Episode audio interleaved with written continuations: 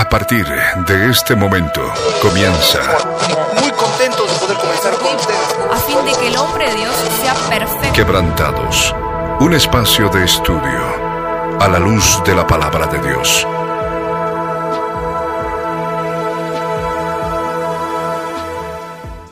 Muy buenas tardes, amados oyentes. Sean bienvenidos una vez más a nuestro programa Quebrantados en esta preciosa tarde de primavera. Estamos junto con Diego, junto con Flor, listos para comenzar con el tema de esta semana, ¿no? Muy buenas tardes, Diego. Muy buenas tardes, Flor. Bienvenidos al programa. Amén. Muy buenas tardes, chicos. Muy buenas tardes a todos ustedes que nos están escuchando. Eh, como siempre, es una bendición para nosotros estar acá y esperamos que sea así igual para ustedes. Eh, este programa sí es algo que hemos estado eh, hablando hace mucho y estamos muy felices de hacerlo porque así como nos va a bendecir en nosotros, esperamos que lo hagan con ustedes. Amén. Amén, amén. Buenas tardes, Diego. Buenas tardes, Milo. Y buenas tardes a todas las personas que nos escuchan. Eh, bueno, el día de hoy, como bien dijeron los chicos, vamos a estar hablando de un tema bien importante que ya lo habíamos anticipado y que por una cosa u otra no pudimos grabar. Eh, pero este episodio se va a tratar de Juan el Bautista y, eh, bueno, de todo lo que aconteció antes de su nacimiento, de, porque comentamos que parte de una profecía y eh, qué es lo que sucedió eh, cuando predicaba, qué es lo que sucedió cuando lo concibieron, porque todo lo que rodea la historia de Juan el Bautista tiene el sello del Señor, así que es importante que todos y cada uno de ustedes anoten estos detalles y versículos bíblicos que les estaremos dando. Amén. Y, y por supuesto, antes de comenzar y empezar a hablar del personaje que hoy vamos a estar hablando, de la persona de la que hoy vamos a estar hablando, un consiervo nuestro, un siervo de nuestro Señor Jesucristo, uno de los profetas. eh, eh, y creo que la, misma palabra y el mismo Señor Jesús dijo que no hubo otro como él, y ya lo vamos a estar viendo. Eh, en el momento en el que nació también, en el contexto en el que vino a nacer Juan el Bautista, después de casi, casi 400 años en los que el Señor no habló con su pueblo, ¿no? Y es ahí donde podemos hablar un poco de lo que, eh, de lo que vendría a ser ese preludio en la historia, eh, ese, ese, ese tiempo de silencio, ¿no, Dieguito? Así es. Eh, bueno, vamos a estar hablando ¿no? de Juan el Bautista y vamos a hacer como la anterior serie de, de- de programas que hemos estado hablando acerca de Esther, acerca de Daniel, porque viene también de eso, de lo que ustedes han votado Instagram, ¿no? Y han escogido a Juan el Bautista como un personaje para que podamos hablar de él. Y sí, como dice Milo, esto, este personaje es, es, es increíble, es hermoso y realmente necesita más que una hora o más tiempo de lo que podamos hablar de él. Pero vamos a tratar de hacerle justicia a lo que dice la palabra y podemos empezar, sí, en Malaquías, en el capítulo 4, que es el último libro del Antiguo Testamento, que divide el Antiguo Testamento del Nuevo Testamento, y que, sí, como dice Milo, esa página en blanco que divide los testamentos fue un tiempo de 400 años, que eh, puede ser un poco más o un poco menos, que el Señor se mantuvo en silencio absoluto. Y lo último que dijo, lo último que conocían los judíos, el pueblo judío, estaba ahí en Malaquías 4. Y el Señor hizo una promesa. Y bueno, la pongo en pantalla desde Malaquías 4, el capítulo 5 eh, en adelante, donde la palabra nos dice claramente así. He aquí, yo os envío el profeta Elías antes que venga el día del Señor grande y terrible. Él hará volver el corazón de los padres hacia los hijos y el corazón de los hijos hacia los padres, no sea que yo venga y hiera la tierra con maldición. Y esta última promesa era con la que se habían quedado ellos, que iba a venir el profeta Elías, iba a volver el profeta Elías, el profeta que había sido arrebatado y que nosotros sabemos, en base a la profecía, que también viene eh, eh, a la mitad de la semana 70 eh, como parte de los dos testigos. Así es. ¿no? Y, y es este profeta el cual ellos lo estaban, estaban esperando. Entonces, en ese periodo de 400 años de silencio, los judíos y el pueblo judío que fueron conquistados, fueron oprimidos, eh, se, se crearon nuevas religiones alrededor que querían, eh, que querían mezclar las leyes judaicas con sus, con sus propias creencias, que vimos así como Juan hablaba de, la- las, eh, de las doctrinas de demonios que, que venían a la iglesia, que se asentaban años atrás, eran estos años de los cuales él se refería. Y ahí es donde se crearon también eh, los grupos como los fariseos, como los seduceos, que eran grupos que querían separarse del mundo para poder vivir en Dios, vivir en sus leyes, en sus normas, en, lo que dice la palabra en el Antiguo Testamento y todo lo que Dios les había dejado al pueblo judío, ¿no?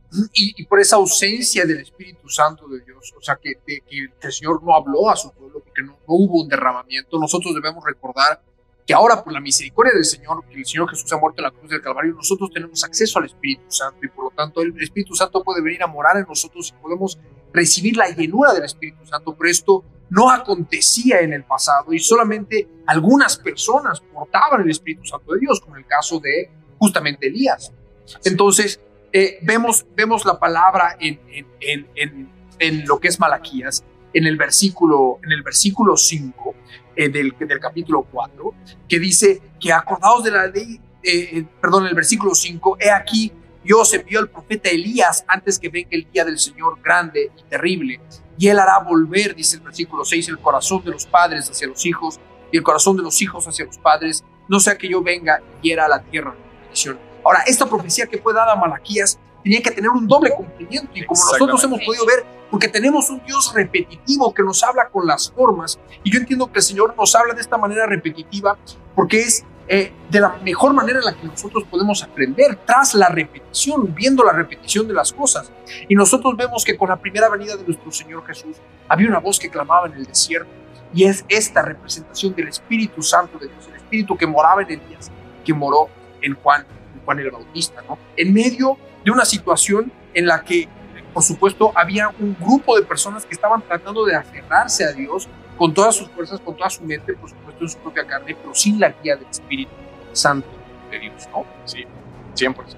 Amén, así es. Y eh, bueno, a continuación vamos a hacer, vamos a dar las características de lo que es de la persona de Juan Bautista y por qué fue muy importante en su tiempo y la palabra no recuerdo bien el versículo, pero habla de que es el hombre más grande de una mujer, ha sido un hombre que ha sido ungido desde el vientre. Comentamos que cuando él fue concebido, que también vamos a hablar de su concepción, porque fue muy, muy especial el mensaje que el gran yo soy, soy le dio a su padre, que era sacerdote, pero lo importante es que la palabra dice que ha sido grande. y en ese entonces todavía no había venido el Espíritu Santo.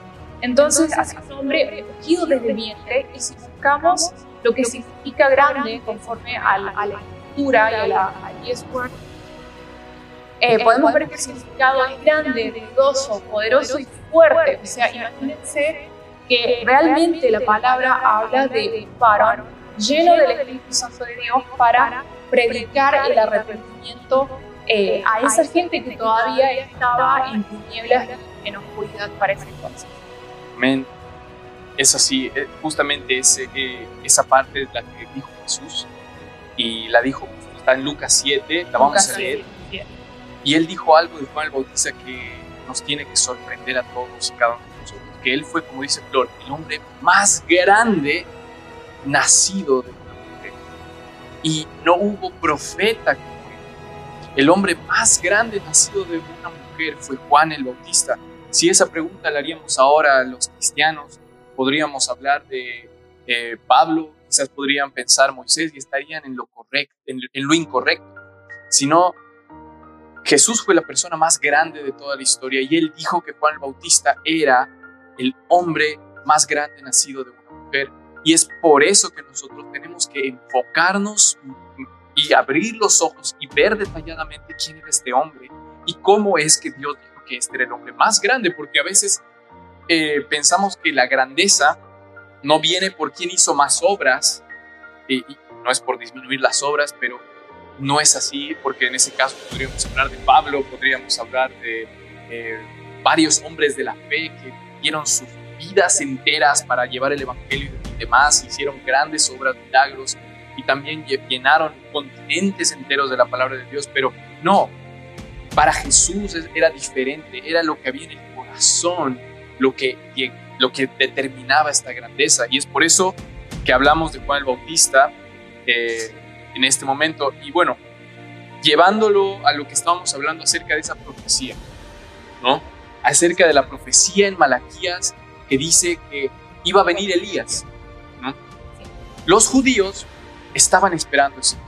Y en ese tiempo se aparecieron muchos, muchos falsos profetas, incluso diciendo que eran la reencarnación de Elías. Estamos hablando de cuatro siglos. Cuatro siglos. En los que aparecieron un montón de, de, de, Sí, sí, y aparecieron uno tras otro, uno tras otro, y el pueblo se emocionaba porque escuchaban los rumores de que venía alguien que era Elías, estaba predicando y que era el cumplimiento de Dios, porque en, en Malaquías 4 no solamente hablaba de que iba a enviar a Elías, sino de que eso iba a ser lo que iba a traer la reconciliación de los padres con los hijos, y eso significaba en Malaquías 3 que iba a venir el Cristo pronto, iba a venir a reinar el Mesías, significaba mucho para el pueblo judío. Entonces, cuando venía alguien que decía ser Elías en ese tiempo, eh, iban los judíos, lo escuchaban, los fariseos mandaban ya a su gente para determinar si es que era Elías o no era Elías, y en base a lo que decían los fariseos, la gente, digamos, seguía ese comentario. Entonces los fariseos, los maestros de la ley, los que conocían la palabra de Dios de memoria, iban y escuchaban a veces a estos falsos maestros y decían, no, no es Elías. Entonces la gente se volvía a desanimar y años más tarde o siglos más tarde después aparecía otra vez otra persona que decía ser Elías. Y es así como vivió el pueblo judío por 400 años, hasta que un día el Señor respondió, el Señor movió su mano poderosa para traer esta realidad, para cumplir esta promesa. Y la palabra nos lo habla en Lucas, en el capítulo 5, eh, cómo es que pasó el nacimiento de Juan el Bautista y cómo es que, las expectativas que iba a llevar esta, este personaje. Y lo podemos leer, chicos, si quieren leerlo, de, de, Lucas, el capítulo 1, eh, el versículo 5 en adelante. Sí, sí. Eh, bueno, el subtítulo es Anuncio del nacimiento de Juan y dice así. Hubo en los días de Herodes, rey de Judea, un sacerdote llamado Zacarías de la casa de Abías. Su mujer era de las hijas de Aarón y se llamaba Elizabeth. Ambos eran juntos delante de Dios y andaban irreprensibles en todos los mandamientos y ordenanzas del Señor, pero no tenían hijos porque Elizabeth era estéril y ambos eran ya de edad avanzada. Aconteció que ejerciendo Zacarías el sacerdocio delante de Dios según el orden de su clase, conforme la costumbre del sacerdocio, le tocó en suerte ofrecer el incienso entrando en el santuario del Señor. Y toda la multitud del pueblo estaba fuera orando a la hora del incienso. Y se le apareció el, un ángel del Señor puesto en pie a la derecha del altar del incienso. Y se turbó Zacarías al verle y le sobrecogió temor. Pero el ángel le dijo, Zacarías, no temas, porque tu oración ha sido respondida y tu mujer Elizabeth te dará a luz un hijo y llamarás su nombre Juan. Y tendrás gozo y alegría, y muchos se regocijarán de su nacimiento, porque será grande delante de Dios. No beberá vino y sidra, y será lleno del Espíritu Santo aún desde el vientre de su madre, y hará que muchos de los hijos de Israel se conviertan al Señor Dios de ellos e irá delante de él con el espíritu y el poder de Elías para hacer volver los corazones de los padres a los hijos y de los rebeldes a la prudencia de los justos para preparar al Señor un pueblo bien dispuesto. Dijo Zacarías al ángel, ¿en qué conoceré esto? Porque yo soy viejo y mi mujer es de edad avanzada. Respondiendo el ángel le dijo, yo soy Gabriel, estoy delante de Dios y he sido enviado a hablarte y darte estas buenas nuevas. Y ahora quedarás mudo y no podrás hablar hasta el día en que esto se haga, por cuanto no creíste en mis palabras, las cuales se cumplirán a su tiempo. Amén. Y, bueno, podemos continuar eh, con que Zacarías eh, salió y trató de hablar con mímicas y demás, pero es hermoso esto, Y, y cómo no tenemos también el conocimiento de nuestro Dios historiador, en el sentido de que para empezar, estamos hablando del día de Yom Kippur, porque si estaba pasando el lugar del santuario para ofrecer inciensos, porque tenía que entrar al lugar santísimo, y si el pueblo estaba expectante, era porque el sacerdote entraba con la cuerda atado, y si estaban en pecado, pues lo tenían que sacar, ¿no? Y la suerte cayó claro, muerto. Y la suerte cayó sobre Zacarías, cayó sobre él. ¿Por qué? Porque él tenía que recibir este mensaje. Él tenía que recibir esta visión de lo que el Señor iba a hacer con su descendencia. Ahora, ¿qué sucede con Zacarías cuando entra y el Señor le da esto? Él duda en su corazón. ¿No? Claro. Y esa por- porque tal vez Zacarías hubiera salido directamente y hubiera hablado a todo el pueblo a decir lo que, hubiera- lo que recibió en el lugar santísimo, pero en realidad no pudo hacerlo porque dudó en su corazón y, lo- y- y justamente el ángel Gabriel le dijo de que por haber dudado no iba a poder hablar hasta que se concrete y se cumpla la palabra de Dios. Entonces podemos ver dos cosas, de que el nacimiento de Juan el Bautista no fue por voluntad humana que sus padres quisieron tenerlos, sino que Dios mismo había, Él es el que hace engendrar, Exacto. había preparado la vida de Zacarías y de su esposa, del sacerdote Zacarías y de su esposa, que era la prima de, de- de María, la madre de nuestro Señor Jesús, para que ellos puedan ser eh, los padres de Juan el Bautista, de quien vendría el cumplimiento de la palabra en Malaquías, aquel sobre quien iba a reposar el espíritu de Elías y que iba a hacer volver el corazón de los padres y a los niños eh, y sobre los hijos y que iba a preparar camino para el Señor cumpliéndose la palabra dada, predicada a través del profeta Isaías también. O sea, no estamos hablando solamente del cumplimiento de Malaquías en el capítulo 4, sino también de Isaías en el capítulo 40. Y me gustaría que lo pongamos en pantalla desde el versículo 1, ¿no? Hasta el versículo 3, porque podemos avanzar mucho más allá adelante, pero quiero, quiero concentrarme en esa parte. Lo que dice la palabra del Señor, que dice, consolaos, consolaos, pueblo mío, dice vuestro Dios.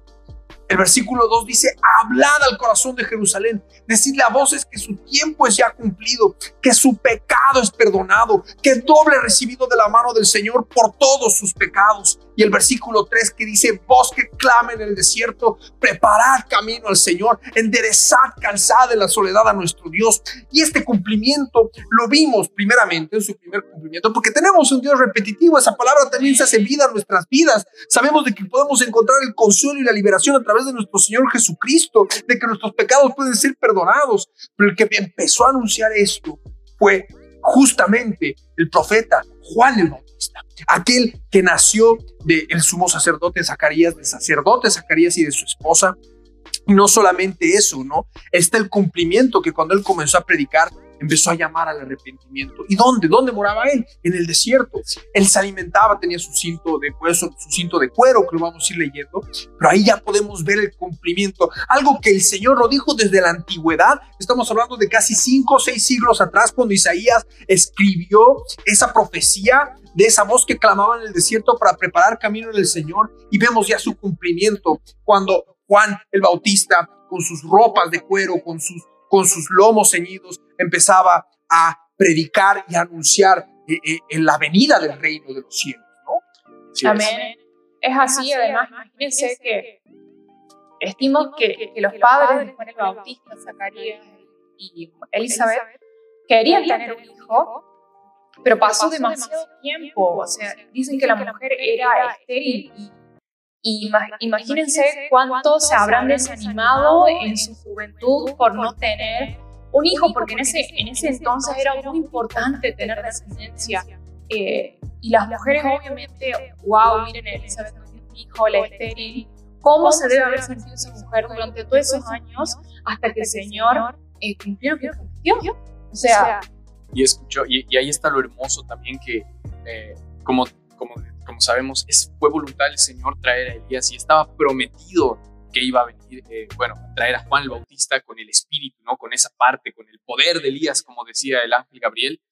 Pero ahí está la primera parte que le dice, tu oración fue oída.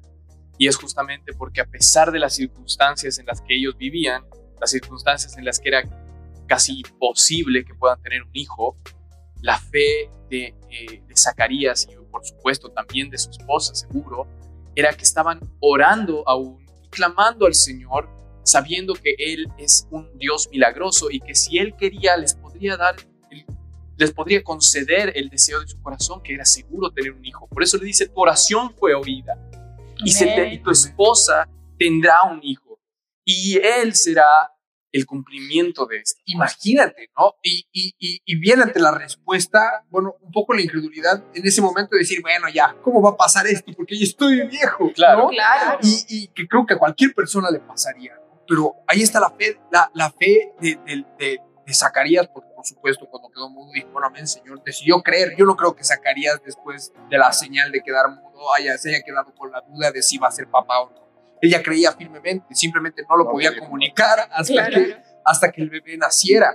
Pero ahí vemos la multiforme gracia del Señor y cómo el Señor tiene los tiempos para cada vida, para cada persona. Él es el que hace también engendrar, porque están, y como dice la palabra, los, los que vienen por voluntad del hombre, los hijos nacidos de voluntad del hombre, y también vienen aquellos que son nacidos por voluntad de Dios. Y en este caso estamos hablando del mismo Juan el Bautista, cuya voluntad del Señor, el Señor así lo dispuso, que Zacarías engendre siendo ya grande, siendo ya mayor, siendo ya eh, anciano. Claro, y Así- su esposa. Y, y ahí está la, la soberanía de Dios, porque su esposa era estéril. Y si nos ponemos a pensar, bueno, el Señor ha permitido que ella fuera estéril hasta ese momento, Exacto. porque eran los tiempos de Dios, era el tiempo que el Dios eterno había determinado para que nazca Juan el Bautista y anuncie las grandes cosas que ha anunciado, que predique el arrepentimiento por el reino de los cielos ha acercado.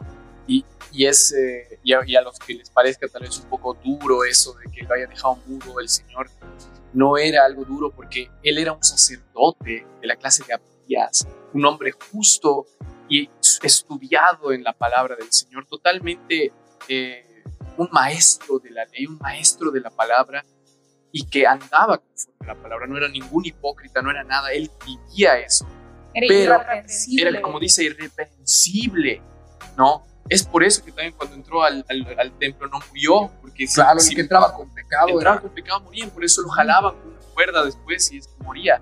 Y era porque justamente el pecado estaba en ellos y obviamente en el pueblo y todo lo que ya conocemos del Antiguo Testamento, pero acá lo que quiero resaltar es que él sabía, como todo el pueblo judío sabía, de esta promesa que les hemos leído de Malaquías, que iba a venir aquel que iba a eh, volver el corazón de los hijos a sus padres y de los padres a sus hijos, y que eso era lo que implicaba que iba a venir el Mesías y que iba a venir el reino de Israel y que iba a restaurar el Señor con su poder a Israel. Solo que ellos no sabían que esa venida de Jesús, esa venida del Mesías iba a ser como fue. Eh, pero eso lo esperaban, eso era lo que esperaban. Y el ángel le dijo específicamente que su hijo iba a venir con el poder de Elías, cumpliéndose ese silencio, rompiéndose ese silencio, cumpliéndose esa promesa, que iba a ser ese mismo hijo suyo el que iba a traer ese poder de Elías e iba a ser, como le dijo en Lucas, eh, bueno, en todo, en todo el capítulo 1, cuando le dice el ángel que él iba a traer el corazón de los hijos a sus padres y que iba a reconciliar el corazón de los demás, cu- cumpliéndose todas las otras profecías que venían con eso y, y él sabía perfectamente a lo que se refería. No era como algo ambiguo, como "Bueno, felicidades, te nacerá un hijo, nada más, sino que era una profecía que él bien sabía, bien había estudiado, bien conocía y por supuesto más que el pueblo lo esperaba. Y aún así dudó.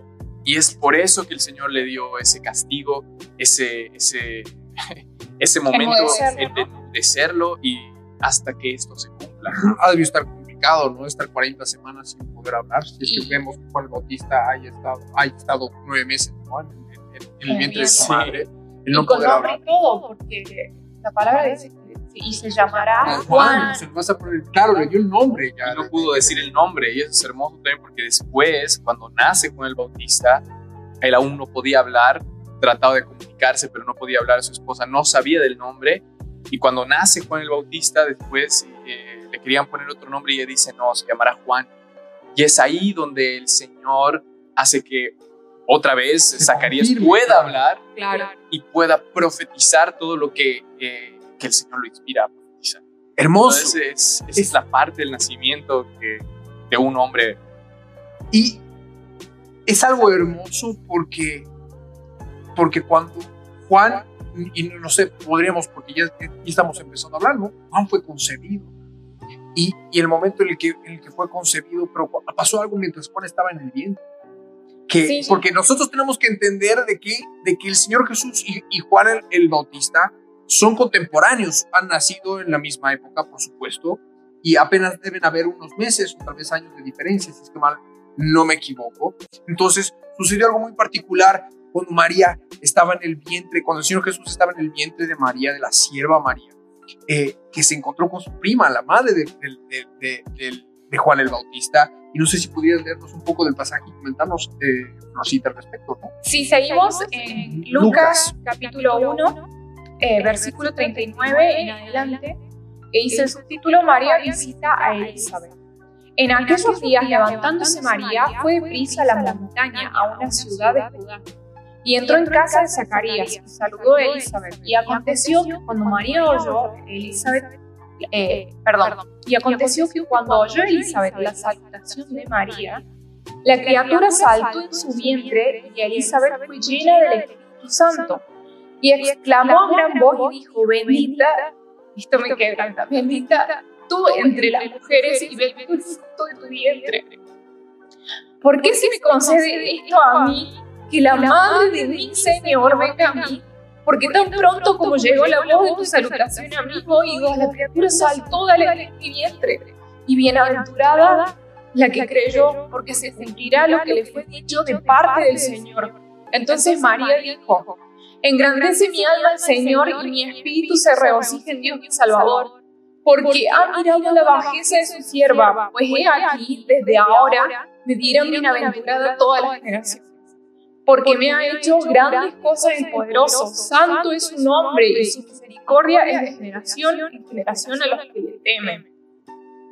Amén. Entonces, chocarnos con esta realidad que inclusive el, eh, Juan el Bautista percibió la presencia del Señor estando en el vientre de su madre, que apenas María lo saludó, el bebé saltó de alegría.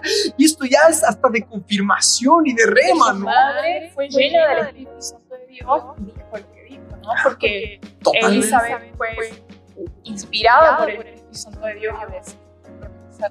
Y, y, es, y, es, hermoso esa parte porque María estaba yendo a la casa de justamente su prima, que es Elizabeth, y tal vez antes de eso ya habían pasado seis meses del embarazo que tenía Elizabeth y el ángel se le presenta a María y le dice esto.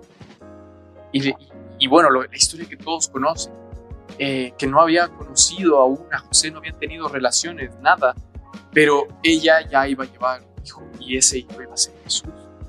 Y, y por supuesto, eso causó terror en María porque, bueno, como saben, la cultura eso iba a significar adulterio, iba a significar muerte por apedramiento, iba a significar muchas cosas, uh, e iba a pasar a menos que Dios mueva los hilos, y así lo hizo, y habló con José para que no dejase a María y que no eh, ocurriera aquello, pero ella se estaba yendo a la casa de su prima a contar quizás todo esto que le había sucedido y apenas escuchó su voz. Y también era para confirmación de María y también para Elizabeth, como, como el ángel Gabriel y fortaleza, porque imagínense es vivir con ese estrés sabiendo que puede que el momento que José cambie de opinión puede que ella sea apedreada y fue a hablarle todo eso a su prima y, y el momento que escuchó la voz del bebé, como decía el ángel Gabriel, ese hijo tuyo, Juan, será lleno del Espíritu Santo. Desde el vientre saltó de alegría y llenó a Elizabeth del Espíritu Santo y ella empezó a profetizar, empezó a decirle las cosas a María, que era bienaventurada, porque su Señor, el Señor de ella, el Salvador estaba en su vientre. Amén. Y fue confirmación para María que ni siquiera había dicho una palabra y pasaba eso con su vida. Y es por eso que María después dijo, ¿quién soy yo para que realmente mi Señor se, me haya escogido a mí para llevar este, este bebé? Y después de eso habló de Jesús como su Salvador. No solamente como su madre o como alguna otra persona que iba a ser santa, sino lo reconoció como el Salvador de Israel. Y, y todo esto como sucede también como era profetizado y como iba a pasar. Juan el Bautista iba a preparar el camino del Señor y lo estaba haciendo desde el vientre. Así es. Amén. Y bueno, esto es hermoso, ¿no? Porque vemos eh, la, la, la la exactitud de nuestro Dios. Acabas de confirmarnos, ¿no, Dieguito? Que eran seis meses. Yo, pensaba que era un año. Bueno, son seis meses de distancia, de diferencia entre la concepción de uno y otro, por lo tanto, son probablemente seis meses de diferencia entre el nacimiento del Señor Jesús y el nacimiento de Juan el Bautista, pero ya vemos la unción del Espíritu Santo en la vida del bebé, porque él solamente ha podido distinguir eso, no porque haya sido una persona normal, sino porque ese bebé ya estaba lleno del Espíritu Santo de Dios. Eh, y, y el Señor por eso también utilizó su vida. Entonces, yo quisiera ya, y, y, y como a manera introductoria, de manera introductoria, eh, porque creo que vamos a terminar haciendo dos, probablemente dos volúmenes respecto a esto, porque todavía ni siquiera hemos empezado con su ministerio, hablar cómo comenzó un poco el ministerio de, el, de lo que vendría a ser eh, el profeta Juan el Bautista, ¿no? Era un profeta. Eh, quisiera que leamos la palabra en Mateo en el capítulo 3. Yo sé que ustedes también van a estar hablando sobre Lucas y sobre Marcos, pero quisiera que leamos un poco de lo que dice la palabra en el Evangelio de Mateo en el capítulo 3, en el versículo 1. Sí que la palabra del Señor nos dice así, ¿no? El heraldo del Mesías, o sea, ya el titula eso la, eh, eh, la, palabra y nosotros ya sabemos de que era esa voz que clama en el desierto para preparar camino al Señor. Y vamos a ver de qué manera preparó el camino al Señor en, en, su ministerio Juan el Bautista, ¿no? Dice, en aquellos días vino Juan el Bautista predicando en el desierto de Judea y diciendo, arrepentíos porque el reino de los cielos se ha acercado. Juan el Bautista comenzó a pedirle a la gente que busque un cambio total de actitud, que dejen su vana manera de vivir, porque el reino de los cielos se ha acercado. ¿Y qué decía el versículo 3?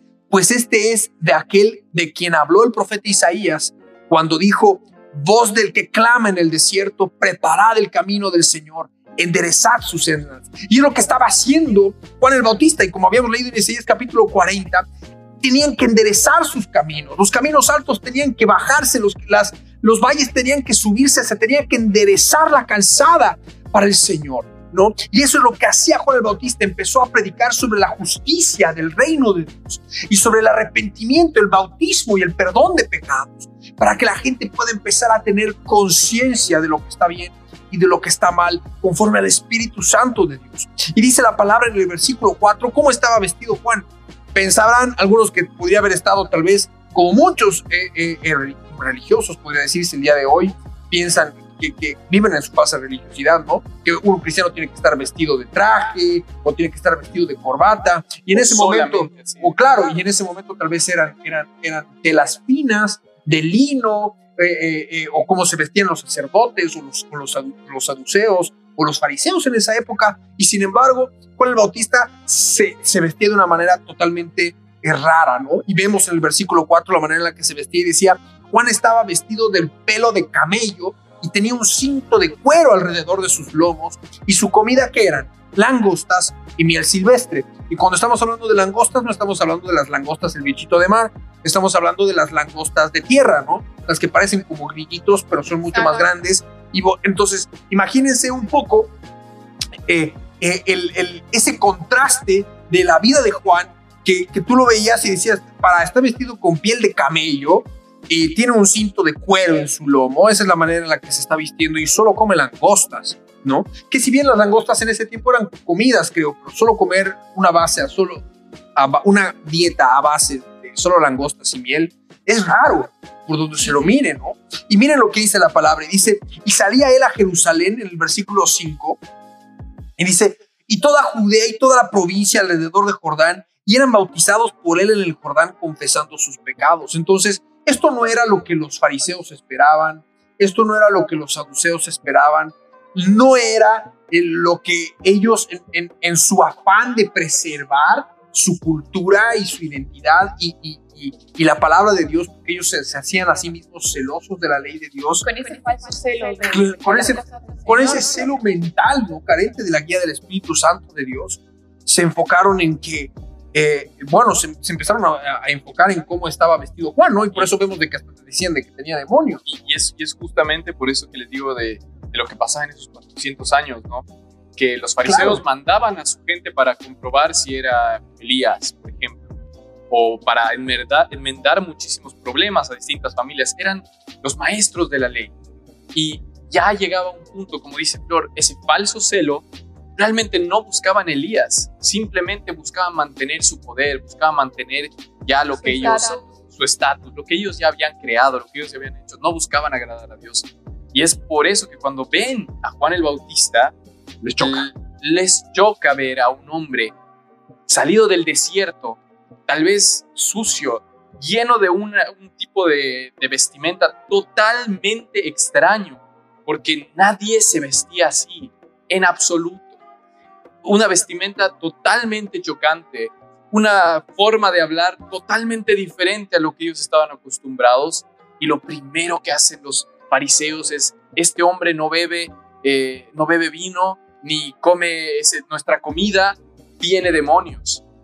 Y, Y él- y- claro, y no solo porque tiene demonios, pero porque también él los enfrentó en, en- en un principio cuando todo el pueblo, porque dice la palabra, que de toda la provincia de alrededor del Jordán más, o sea, venía Jerusalén, Judea y casi todo el Jordán a querer bautizarse y escuchar lo que Juan el Bautista decía. Obviamente los fariseos eso, eso mandaron a llamó la atención. a los Llamó, claro, y, y- y fueron los fariseos y dijeron, bueno, vamos a bautizarnos, a ver qué onda, literal.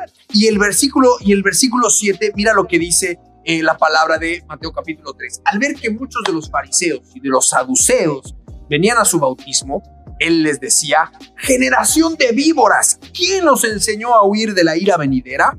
Versículo 8, haced pues frutos dignos de arrepentimiento y no penséis dentro de, de decir dentro de vosotros mismos, a Abraham tenemos por padre, porque yo os digo que Dios puede levantar hijos a Abraham aún de estas piedras.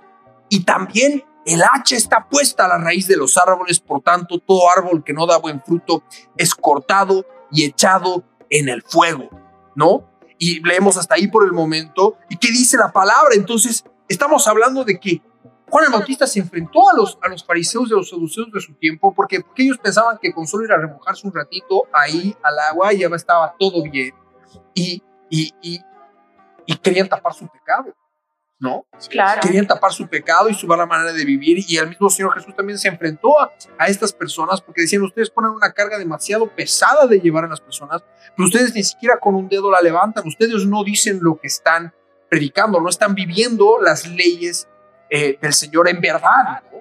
porque era, eran, eran totalmente inmisericordiosos, eran totalmente, bueno, veíamos ya un carácter, lastimosamente, un carácter caído en la vida de estas personas, y ahora vemos la manera en la que Juan el Bautista les habló, y Juan los llamó al arrepentimiento, les dijo, arrepiéntanse y llegan frutos dignos de arrepentimiento. Ahora, yo estoy seguro que tal vez entre muchos de los fariseos y de los saduceos hubo personas que seguramente se arrepintieron, Sí. Y- y- como Nicodemo. como Nicodemo, como Nicodemo, ¿no? Entonces, seguramente se arrepintieron, pero estoy seguro que los que después le hicieron la guerra fueron los que se sintieron ofendidos por esto, No por el llamamiento al arrepentimiento. Claro, porque convengamos que muchos de entre los fariseos, los eran corruptos, Claro. Claro. con el poder de ese entonces. Sí, Entonces se sintieron ofendidos por las palabras de Juan el Bautista porque él no tuvo miedo en decirles la verdad de frente, que tenían que arrepentirse y dar frutos dignos de arrepentimiento para poder aceptar, ser aceptados. Estoy seguro que seguramente algunos o, o muchos aceptaron eso, pero otros no. Y ahí vemos cómo se fue desencadenando también la guerra, ¿no? Y estamos hablando de una época, eh, como decía el Dieguito, en la que esto venía pasando desde hace 400 años. Y puntualmente en el tiempo del Señor Jesús, en el tiempo del Señor Jesús y en el tiempo de, de Juan el Bautista, eh, había una, una separación, una división entre los fariseos, los saduceos, los, los que observaban la ley, que eran totalmente inmisericordiosos, las cosas a rajatabla, eh, eh, eh, totalmente religiosos en su manera de vivir. Y después, eh, bueno, no quería utilizar la palabra religiosidad porque habla la palabra de la, religión pura y sin mácula, pero ustedes me entienden, de no vivir lo que practican, es esa, esos, esos sepulcros blanqueados, eh, de decir muy bien, estas son las reglas y se tienen que cumplir y discrimino a todos los que no se cumplen las leyes, las reglas, mientras yo tolero toda la oscuridad y las tinieblas en mi corazón y yo no busco cambiar ni el arrepentimiento. Ese es el, el retrato que nos da la palabra de los fariseos y de los saduceos en ese tiempo. Pero al mismo tiempo también estaban los herodianos, es decir, aquellos eh, que se dejaban guiar por las costumbres eh, eh, hedonistas y helenistas de la cultura grecorromana, ¿no? Aquellos que eh, empezaban Entregados al placer. orgías, borracheras, cosas semejantes a estas. sí. Entonces, tienen también religiones eh, que mezclaban ¿no? la, la- la Biblia con la brujería. claro, y, y- cábala, y es una repetición histórica que nosotros también estamos viviendo ahora, antes de la segunda venida de nuestro Señor Jesucristo. en la que vemos que, que hay grupos terribles y misericordiosos que se hacen llamar cristianos y no tienen el, el amor del Señor para predicar el arrepentimiento y el perdón de pecados eh, a, a, las vidas, no tienen, no tienen ese, ese, tacto del Señor para hablar con los perdidos y, y, y, y rechazan a todos aquellos no que no están en la verdad. Claro, no buscan esa, esa presencia del Señor. Y también tenemos, también estamos viendo un mundo en el que también, por supuesto, hay toda una contraparte que busca su placer, que uno tiene que hacer eh, lo que le da placer, lo que le agrada, y el mundo y sus placeres, seguir su corazón, ¿no? Entonces, nosotros también estamos viviendo una repetición histórica de lo que vivió el Señor Jesús y lo que vivió Juan el Bautista en su momento, ¿no? de estar nosotros parados mientras que en unos a las reglas aplican a todo, pero permiten las tinieblas en su corazón, y mientras que nosotros dan riendas sueltas a su corazón y a las tinieblas, y, y, y, y estamos siendo llamados a llamarlos al arrepentimiento de la misma manera en la que lo hizo Juan el Bautista. Porque ahora por el Espíritu Santo de Dios, así como se derramó el Espíritu Santo de Dios en Juan el Bautista, puede ser derramado en nosotros para que nosotros también seamos esa voz que clama en el desierto y prepara el camino para el Señor, para que cuando venga la consumación final, porque viene la consumación final completa, cuando se termina de completar toda la profecía bíblica, que es cuando viene el ministerio de los dos testigos, cuando Elías de verdad viene y verdaderamente anuncia el día del juicio y de la venganza del Señor, por supuesto, al finalizar la setentava semana, que eh, si el Señor nos lo permite, vamos a estar haciendo eh, capítulos al respecto. Eh, eh, vemos ese cumplimiento en nuestras vidas, ese precumplimiento, esa repetición histórica de que estamos aquí también para anunciar por medio del Espíritu Santo de Dios que el mundo se tiene que arrepentir porque el reino de los cielos se está acercando, porque la segunda venida de nuestro Señor Jesucristo está viniendo. Así es. es. así. Y, y bueno, estoy seguro que vamos a hacer otro volumen porque ya el tiempo se nos, se nos está acabando. Wow, sí. Eh, lo que, lo no sé que, si quieren hacer un cierre, un Sí. comentario final. Sí, yo lo, lo que quería hablar es justamente esto de Juan Bautista, ahora que estamos hablando de lo que hizo y vamos a ver cómo, cuál fue su, su rol en, en el ministerio de, de- de Jesús también. Y todo esto que es hermoso. Eh, también quería hablar un poco, bueno, y eso vamos a continuar hablando porque son muchos versículos más, de su nacimiento, cuando nació y cuando su padre empezó a profetizar de él, habla de cómo es que él fue llevado al desierto, porque tal vez algunos se preguntan de ustedes cómo puede ser que un hombre venga del desierto, se vista raro, coma totalmente raro, sea un hombre extraño a la sociedad judía, la sociedad en general, y empiece a hablar eh, con el poder de Elías, con el, ese Espíritu Santo mismo que estaba en Elías, y empiece a predicar estas cosas que eran, eran nuevas. Porque ahora cuando les decimos a ustedes, sí, empezó a predicar el perdón de pecados y el arrepentimiento, esto era nuevo en ese momento, no había sido escuchado antes. Simplemente era lo que veíamos en la palabra en el Antiguo Testamento, cosas que el Señor mismo mandaba al pueblo a que se arrepientan y demás, y usaba profetas, pero ahora estaba hablando de un Salvador y hablaba de que hay un perdón de pecados y había que venir alguien más grande que él que iba a cumplir esto y estaba hablando del Evangelio. Él fue el primer predicador, por así decirlo, del Evangelio. Y, y realmente es importante que cada uno de ustedes pueda volver a leer estos versículos, volver a leer estas profecías de Malaquías 4, eh, de Malaquías 3, de Isaías, eh, Isaías 40, que hablan de Juan el Bautista y que por supuesto tienen doble cumplimiento y, y tienen eh, muchas facetas en lo que el Señor, cuando el Señor escribe algo, lo hace en lo espiritual, en lo físico. Él realmente es, es una mente que no podemos nunca realmente llegar a comprender, pero lo que ha hecho, las profecías que ha hecho, cómo lo ha cumplido en la vida de Juan el Bautista, nos llenan de fe. Porque tienen que llenarte de fe, tienen que, tienes que ver a este hombre como un hombre, como un ejemplo. Y aún vamos a hablar de las cosas que hizo, y aún vamos a ver cómo, es, cómo era su carácter también en momentos de prueba difíciles. Pero eh, Juan el Bautista fue, el- fue la primera respuesta de Dios después de, ese- de esos 400 años de silencio absoluto. Y no fue un hombre cualquiera, fue un hombre realmente separado del mundo a tal extremo que su ropa era totalmente distinta, que su piel en el desierto, como sabrán, ha debido estar totalmente quemada que Todo tostado. tostado, todo, No había todo bloqueador en esa época. Sí. no había bloqueador y, y aparte también su comida.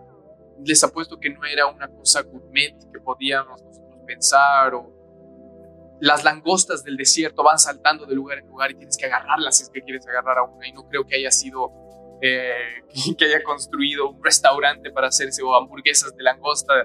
Él comía lo que tenía alrededor y solo se enfocaba a vivir a Dios. Y Dios preparó a este hombre casi 20 años para usarlo como seis meses.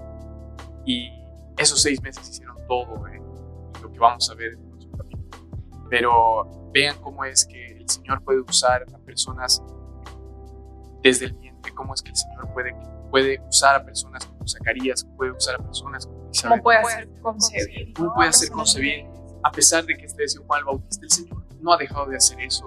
Eran muchos de ustedes que tal vez están pensando eh, que es imposible para ustedes o que no lo quieren. Nunca pierdan la fe, siempre apérrense del Señor y Él les concederá el deseo de su corazón a aquellos que le buscan y le temen, dice la palabra. Exacto. Los Si que él se quiere. deleitan en su palabra. Los que se deleitan en su palabra y, y por supuesto para mí viene lo más emocionante, lo más hermoso, el siguiente capítulo porque no tenemos tiempo, pero vamos a hablar de cómo es que Jesús y Juan el Bautista estuvieron juntos y predicaron y hablaron, y bueno, todo lo que continúa. Yo creo que nos quedan mu- muchos detalles para, para compartir en el siguiente capítulo.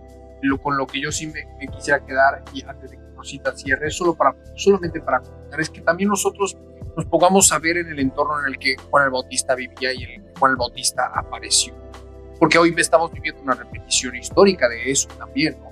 Lo que pasó con los fariseos y los saduceos, que estuvieron durante 400 años, que por temor y para mantenerse firmes a la fe, porque era, te- temían eh, eh, perder eso, que, que- no, no ha nacido como algo malo, exacto, nació con un, un deseo ferviente de proteger la palabra de Dios y las tradiciones del pueblo judío, ¿no? Pero con el tiempo se fue desvirtuando y los corazones se fueron corrompiendo. Y, y hoy eh, estoy seguro que en, en muchas congregaciones ha podido pasar esta situación, en muchas vidas, inclusive dentro de nuestra misma congregación, en muchas personas que tal vez llevan muchos años en el Señor y han tratado de mantenerse, pero totalmente firmes, pero se han olvidado de lo más importante, que es negarnos a nosotros mismos, darle muerte a la cruz del Calvario, a nuestras obras de la cruz, verdad. Arrepentirnos y buscar un cambio total de actitud. Porque una cosa es conocerlo en la mente, o sea, uno puede leerse la Biblia en cuanto en un mes la puedes terminar de estudiar. Puedes tener Eh, ese celo. Puedes, claro, y puedes, puedes ir a, a- a- seminarios teológicos, puedes ir a seminarios de apologética, que tampoco Puedes es que nos estamos puedes días. colgarte todos los días. Y tampoco es que nosotros andamos recomendando cursos, ¿no? Porque algunos hermanitos nos han dicho que hemos estado recomendando cursos de apologética y no es así. Tenemos un segmento de apologética y de defensa de la fe dentro de Quebrantados, pero nosotros no andamos recomendando el curso de nadie, tampoco conocemos a nadie que verdaderamente den toda la palabra y la doctrina que nosotros conocemos. Quieren un seminario, tienen todos los seminarios que nuestro amado pastor Ricardo Claure Peñalosa ha predicado durante 34 años.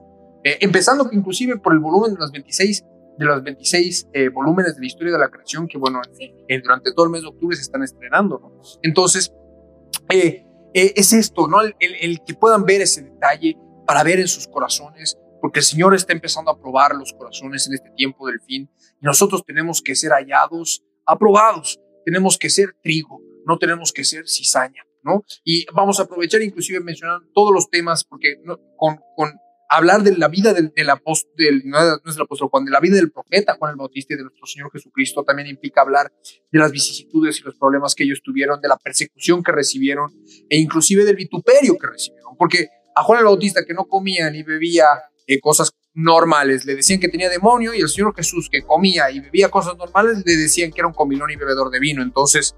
Que eh, también las cosas que hacía las hacía por el espíritu del Cebú. Oh, sí, sí, era terrible, ¿no? Entonces, Pero estamos y, y, y, y nosotros debemos, debemos tener mucho cuidado en este tiempo del fin, porque, bueno, es justamente eso, tenemos que comprar la verdad eh, y no venderla, y la verdad es de nuestro Señor Jesucristo, y solamente va a poder ser revelada en nuestros corazones si nos negamos a nosotros mismos y tomamos nuestra cruz cada día. Y por supuesto, sí, dime. No, perdón, y, en base a lo que dices, es, es, es realmente muy interesante porque es verdad, nos puede pasar a muchos y me ha pasado y creo que nos ha pasado tal vez, que en ese momento del celo del Señor, de buscar aferrarse, separarse del mundo, a veces llegamos a ponernos como lo hizo los fariseos, ¿no? De leyes y normas que nos podemos crear que pueden ser buenas, pero cuando las hacemos como una norma divina y, las, y, tratamos de juzgar al mundo a través de esa visión, a través de esos lentes, podemos caer en los mismos pecados que cayeron ellos. Poner una vara tan alta que nosotros ni siquiera la podemos Ser muy juicioso. Poner juicios tan rápidos en algo que tal vez nosotros no podemos hacer y, y también obviamente ver si ver que si alguien comete algo que tú no harías, inmediatamente ya está mal o alejado o algo, cuando puede ser, puede haber muchísimas explicaciones de las que no sabes. Y por eso es creo que lo primero que, debemos ver es la palabra que debe hacerse vida, Miro, haciendo morir a nuestras obras de la carne, siendo, tomando la cruz. Y por supuesto siempre viviendo en el amor del Señor, el amor que cubre multitud de faltas y el amor que es el primero de los mandamientos, porque sin eso no vamos a poder realmente vivir la Biblia, no vamos a poder realmente juzgar justo juicio, no vamos a poder hacer nada y, por supuesto vamos a caer en esta religiosidad. No vamos a ver la Biblia. No vamos a ver la Biblia en nuestros ojos, vamos a caer en un fariseísmo, vamos a pecar de eso y, y los que puedan ver eso en su corazón, en eso, como me ha pasado, como estoy seguro que tal vez a ustedes chicos o a, los que nos escuchan les ha pasado, eh, es fácil caer en eso. Así que, amén, crezcamos Eso, crezcamos en el Señor y, y, este pequeño detalle también, muchos dicen, ah, bueno, entonces para no ser fariseo simplemente no tengo que juzgar. Y, y, no. y, no. es así. Nosotros, por ejemplo, si tú ves a tu hermano caer en pecado, tú sabes en su interior de que está en pecado.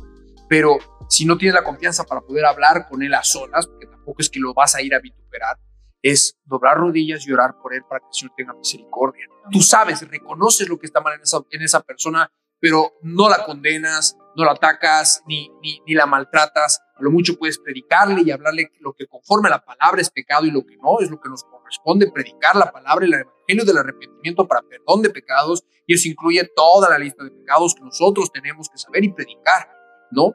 Pero, pero si vemos, es, es siempre en amor. El amor y la misericordia tienen que primar para que nosotros podamos llegar a esos corazones que tal vez están endurecidos por el pecado, ¿no? Si nosotros nos endurecemos y tratamos con dureza eh, a estas vidas, en lugar de hablarles en el amor del Señor y con firmeza, por supuesto, amándolos de verdad, haciéndoles saber de que, de que solamente en Cristo hay salvación y de que el, corazón del hombre es malo por naturaleza, no para decirles, porque tal vez muchos les hablan directamente a, los queriendo predicar, no, pero es que tú estás en pecado, estás apartado de Dios, y lo que ellos tienen que, lo que nosotros más bien tenemos que hacerles entender es de que nosotros somos iguales a ellos y no nos estamos subiendo a ningún pedestal y que tenemos pecados y fallas como cualquier otro, pero que en Cristo Jesús encontramos libertad para, para, para los pecados. ¿no? Y, y, es eso, es llenarnos del amor y de la misericordia del Señor en este tiempo del fin. No se olviden lo que la palabra dice, que por haberse incrementado la maldad, el amor de muchos se enfriará. El Señor Jesús mismo profetizó esa palabra, está en Mateo el capítulo 24, en el capítulo 14 o 13 antes de que, de que hable y será predicado el Evangelio del Reino en todo el mundo. Entonces, debemos cuidar nuestros corazones para que el amor prime, a pesar de que nosotros veamos, juzgamos con justo juicio, sabemos de que lo que están haciendo está mal, pero el amor tiene que primar para predicarles en amor, para que ellos vengan al conocimiento del pecado, pero en amor, ¿no? Y ahí la palabra del Señor va a ser sembrada y por supuesto que va a dar fruto abundante y pico, ¿no? Amén. Entonces, chicos, no sé, si tú quieres cerrar con algo más, eh, Dieguito, y vamos a cerrar. Eh, no, bueno, hemos hablado bastante y espero de verdad que les haya gustado, que hayan tomado nota y que por favor lo revisen, revisen los versículos que hemos, de los cuales hemos hablado y que esperen el próximo capítulo porque vamos a, completar eh, estos detalles de la vida de Juan Bautista. Eh, como siempre les digo, es un placer, es un privilegio para mí estar compartiendo palabras con ustedes porque nosotros crecemos junto con el pueblo, somos parte del pueblo y, y nada, que el Señor los bendiga muchísimo. De verdad espero que este, este capítulo de Quebrantados haya bendecido su vida y que por favor busquen al Señor con todo su corazón porque son tiempos difíciles y necesitamos de su amor, de su misericordia y de su Espíritu Santo cada día para que Él venga por nosotros. Amén, amén, amén. Sí, igual, eh, como siempre, muy feliz de poder estar acá, que el Señor bendiga mucho. Por favor, vuelvan a leer sus versículos, vuelvan a leer lo que hay en Malaquías, para que puedan ver la expectativa de lo que se estaba esperando, cómo es que el Señor cumplió eso con Juan el Bautista y por supuesto lo va a cumplir después totalmente con Elías, el profeta, en, la semana 70, pero ¿cómo es que cumplió con, con, específicamente con Juan el Bautista en este momento, en este pedazo de la historia, en estos 400 años de silencio, habló y lo hizo diciendo que iba a venir un hijo, un bebé, y ese bebé iba a ser Juan Bautista. Y, y vean, por favor, lo que está alrededor de, vean la historia de María, vean la historia de María con Elizabeth, cómo es que, eh, que el Señor se mostró usando a Juan el Bautista aún en el vientre, vean la historia de Zacarías cuando Juan el Bautista nace. Y vean todo lo que hemos leído, por favor, otra vez, porque eso nos llena de fe, la fe viene por el oír. Y el oír por la palabra de Dios. Vean lo, lo que ha dicho Milo acerca de los fariseos y de cómo es que podemos notar cómo ellos actuaban el Bautista y cómo es que esto podemos también notar en nuestras vidas, porque lo que queremos hacer acá no es solamente como apuntarles, sino decir, por favor, todos estamos en lo mismo, no tenemos que, tratar de decir somos mejores que esto o, o de una vez ustedes los que nos escuchen aprendan, de una vez nosotros también estamos con ustedes aprendiendo, estamos creciendo y no queremos que nadie se pierda por más de que haya cometido lo que hayan cometido y eso es lo que nos dice también el amor, el amor del Señor, lo que viene a través de lo que hemos eh, hablado hoy día. Amén, amén. Así que, bueno, que el Señor los bendiga a todos y cada uno de ustedes. Amén, amén. Sí, Dieguito, es muy importante lo que tú mencionas. Tal vez muchas personas que tal vez nos están escuchando por primera vez en el podcast, que no conocen al Señor y que no conocen que, bueno, todos habitamos un cuerpo de carne y que todavía tenemos nuestras falencias y que estamos en un proceso eh, de purificación y de santificación en el Señor eh, que puedan entender eso, ¿no? que nosotros no estamos subidos en ningún pedestal, no nos creemos superiores ni mejores que nadie. Por la gracia y por la misericordia del Señor estamos compartiendo y estamos creando contenido para poder eh, compartir palabra del Señor con todos los que nos están oyendo. Gracias al Señor estamos por alcanzar los, y eso para todos los que nos están escuchando, estamos por alcanzar los 6.000 oyentes en Facebook. Eh, les rogamos de que puedan por favor sumarse a nuestras páginas, a Quebrantados Podcast en eh, Instagram, a Quebrantados Podcast también en Facebook y Quebrantados Podcast también en Spotify, en Anchor, en Google Podcasts, en Breaker, en Radio Shack, para que puedan escuchar todos los eh, capítulos que tenemos, los episodios que tenemos y por supuesto todos los que vienen más adelante, porque se vienen un montón de sorpresas, un montón de temas nuevos y les eh, rogamos por supuesto de que estén apoyándonos en oración y compartiendo los, los episodios que consideren que sea de bendición para su entorno y nosotros estamos de formar este programa. El Señor Jesús los bendiga mucho a todos y a cada uno de ustedes y ha de hacer hasta cualquier otro momento en esta línea del tiempo. Paz de nuestro Rey. Esto ha sido Quebrantamos. Hasta este instante eh, la Biblia no ha pasado estuvimos con tu programa Quebrantados. Lo que tenemos que entender es que cuando tomamos la Biblia será hasta un nuevo encuentro en la línea del tiempo. Para seguir conociendo más detalles de la Biblia, un tesoro real y verdadero